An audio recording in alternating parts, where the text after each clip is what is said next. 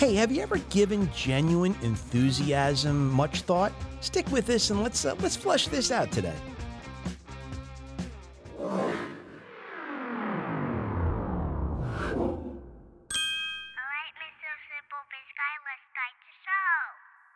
Hello, everybody. Jeff Mason, your host of Simple Biz 360 podcast. We are on simplebiz360.com on the World Wide Web, and this podcast airs every Thursday on YouTube, IGTV, Gab TV, and 28 audio platforms. You've also got a book on Amazon, in Audible, uh, in uh, Kindle and paperback, Simple Biz 360 Timeless Business Tools, which is really the epicenter of everything we talk about each week.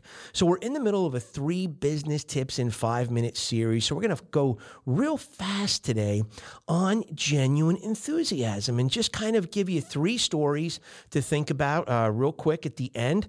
But I mean, have you really ever given this much thought? I mean, there's a lot of people that, quite honestly, um, poo poo the idea of, of, enthusiasm and it sounds fake, it sounds plastic. And, and you know, I, I, agree if it's not genuine or authentic. Now, if it is genuine and authentic, oh, it can be a moneymaker, it can be contagious, it can be really exciting.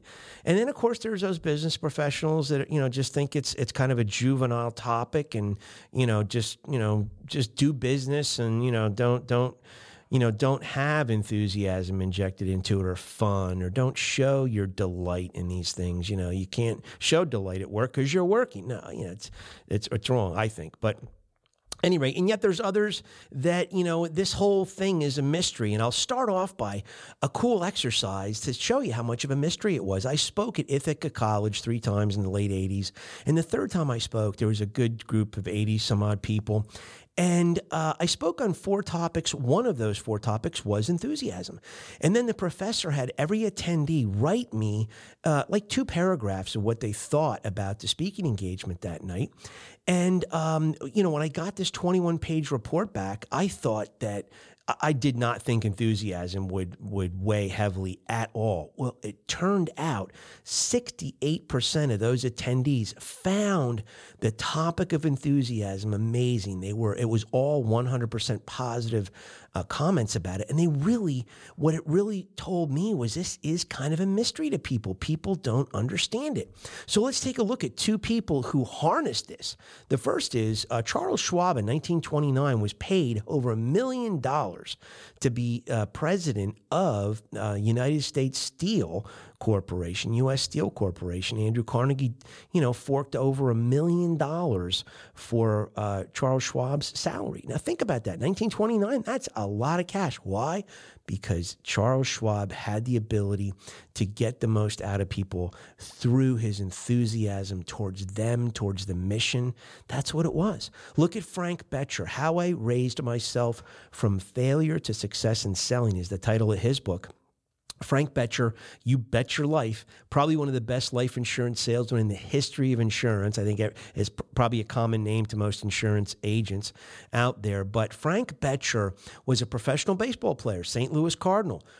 You know, f- flopped, went down to the minors, went to triple A, double A, single A, and there he was. He was just he was flopping around, single A, wasn't doing much. And his manager said, "Betcha if you just put some pep into your game and you play this game enthusiastically, you you can be really good." And he did. He started to play energetically and enthusiastically, worked his way back up to the majors, and you know what? He talked about this all the time. And he went on the speaking circuit in the United States along with Dale Carnegie and others and enthusiasm was a centerpiece of his approach to doing business and doing business successfully.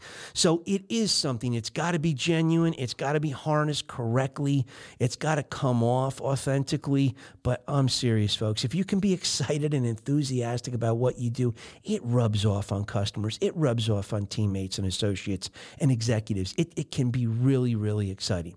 So we're going to dip back today for a Lost in the Shuffle tune, which we do every week. We're going to stick with Chicago Transit Authority again, right? Chicago.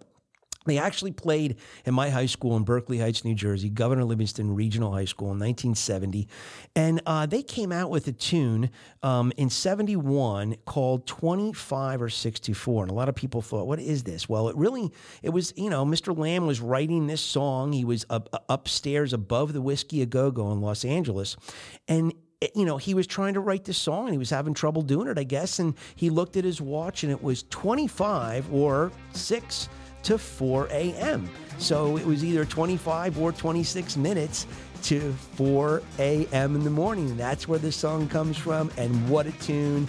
What a great band. Enjoy this one. And we will see you next week in 168 hours.